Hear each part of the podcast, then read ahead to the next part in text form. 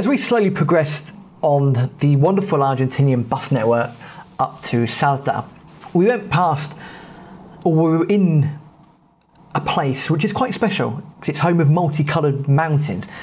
Now, that might sound strange, but trust me, it's true.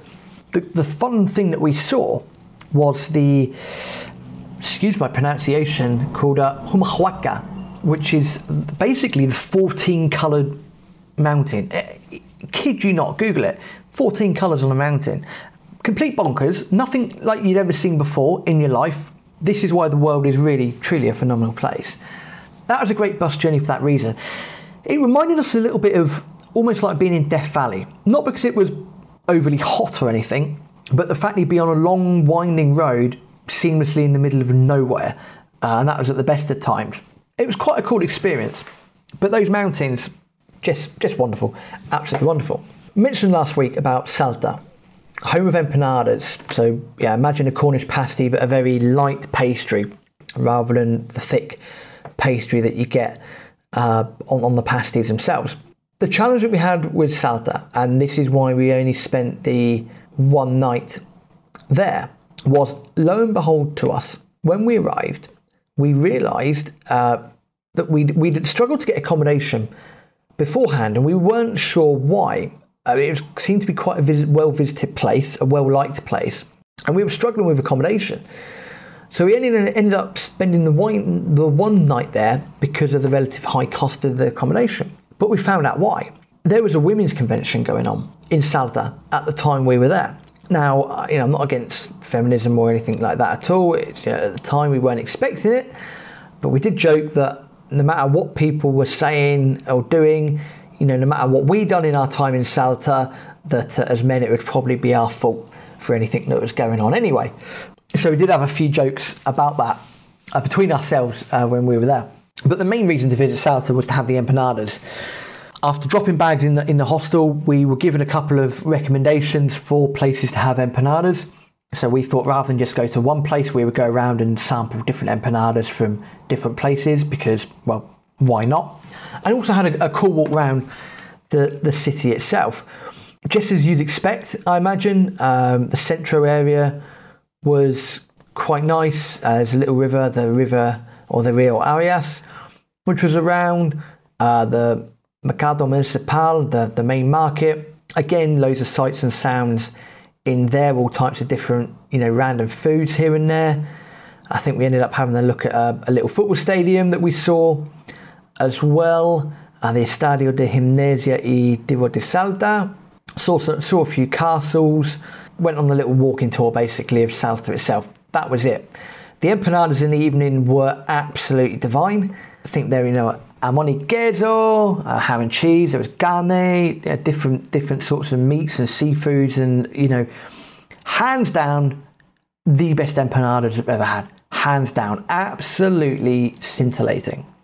But we'd also realised that because of our little cock up on Dollar Azul, the second set of Dollar Azul, that we were pretty much out of cash that Argentina would now go back to being, you know, how it should be in terms of how how much things should cost. We also knew that we were near the Bolivian, but relatively near the Bolivian border, but we decided that rather than spend an extra day or two in Salta and experience really strong accommodation prices, we would head uh, just up the road, up the Route Nueve, Route 9, to uh, San Salvador de Jujuy on the Rio Grande. We'd done that we stayed in a, an Irish, I think it was an Irish hostel anyway, uh, with something that I've never seen before and I've never seen since, which is massive triple bunk beds. Massive triple bunk beds.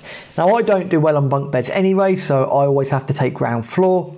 Uh, Aaron normally takes a higher bunk as well. Uh, that's just because of my inability to get up and down ladders. If you remember the Vietnam stories from years gone by as well, uh, that's probably why I'm not trusted uh, with ladders, so I always get the ground bunk where possible. San Salvador, the most intriguing thing about this place was the people. Now, I say this in the, the, the best way I can think of politically. In Brazil, we've been used to a multitude of colours. In Paraguay, we were used to uh, a certain colour of the people. I'm just going to say indigenous. I appreciate that might not be the best word, but there you are.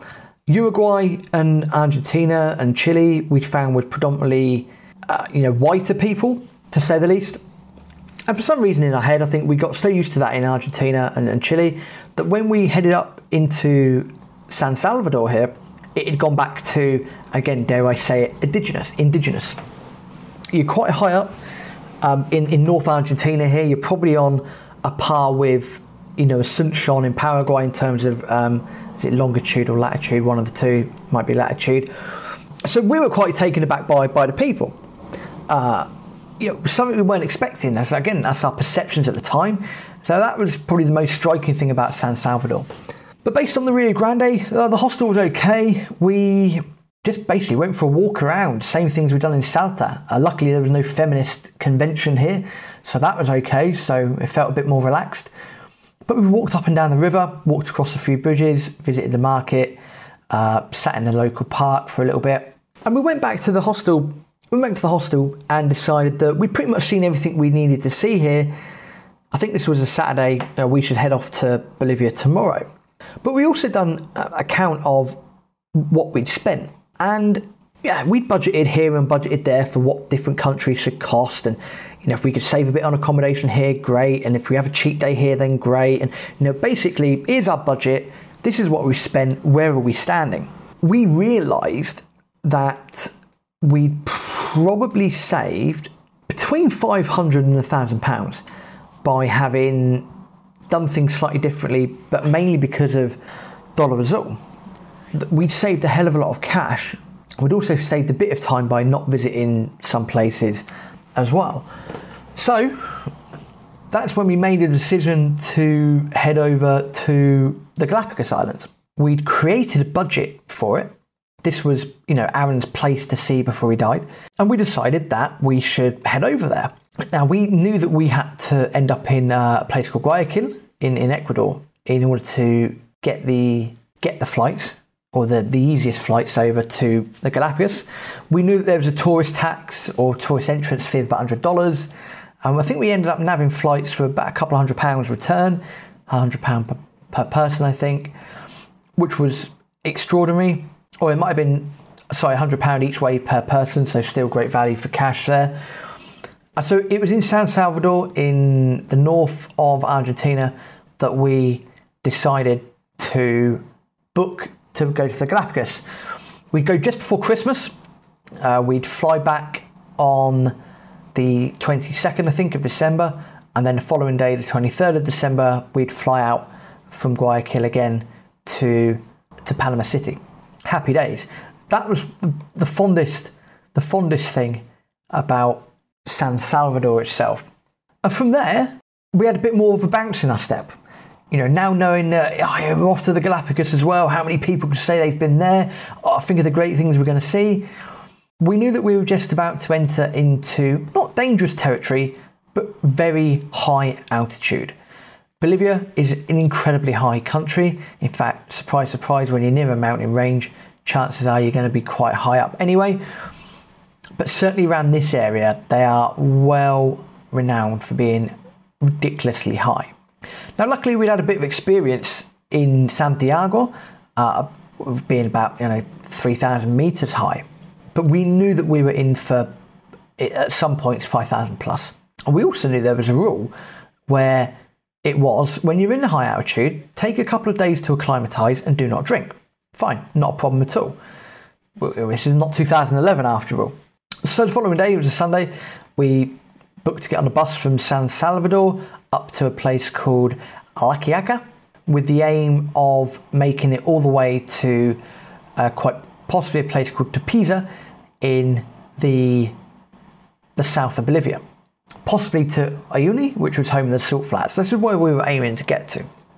So we're on the bus. Apologies on the last episode. I said that we'd gone through uh, Humahuaca, the 14 coloured mountain, before we got to Salta. Uh, that's my notes, completely incorrect. It was the Parque Nacional Los Cardones.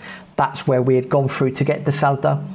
Uh, the uh, 14 coloured mountain uh, Humahuaca uh, was between San Salvador and the little tiny border town of La Quiaca. We got into La Quiaca about lunchtime. So Sunday, not a lot going on. Uh, we headed towards the border uh, between Quiaca and Matansilas, which is just across the river in Bolivia, but it was closed.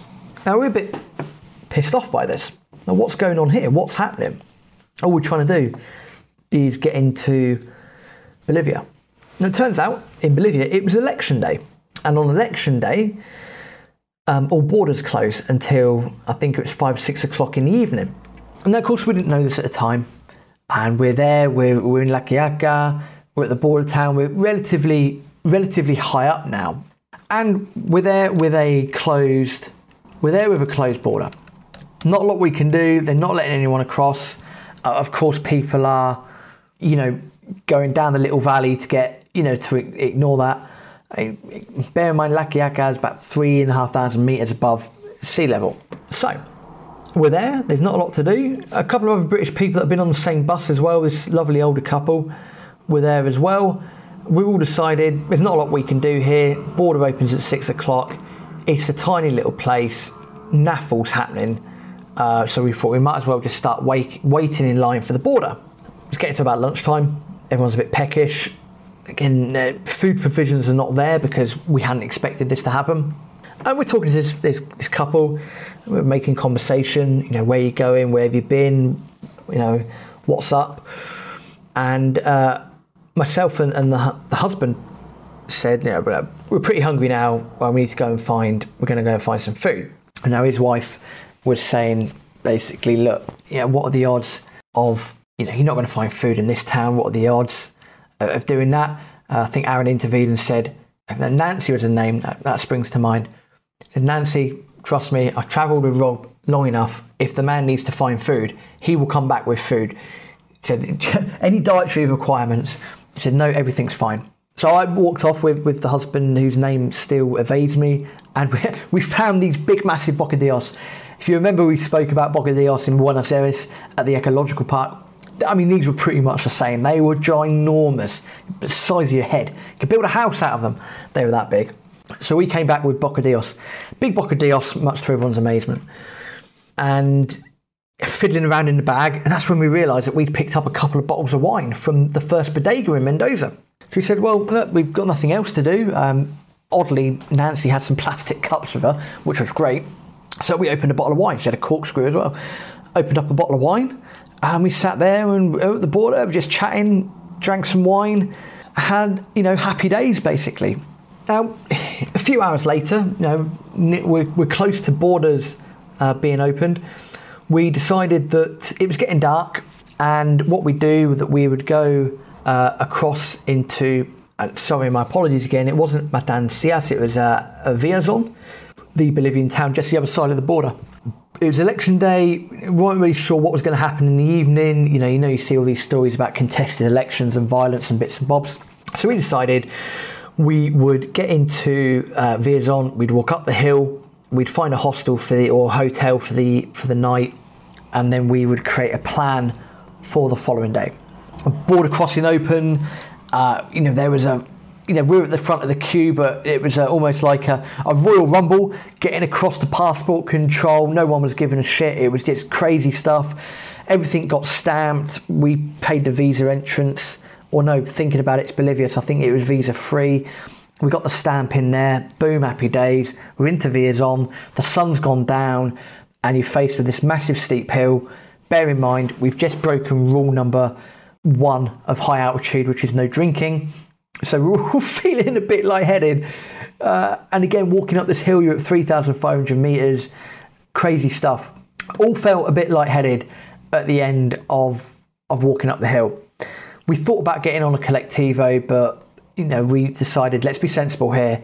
Found a, a hotel that evening to stay in, and then you know, reconvened in the morning, basically over breakfast, to then make a plan of action. And the reason for that is that in our time being at the border crossing, uh, we'd sort of developed a decent friendship, as you do when you're travelling kind of said, look, you know, these, these, guys would be cool to travel with. Let's let's be open to their suggestions. They like to do things off the beaten track.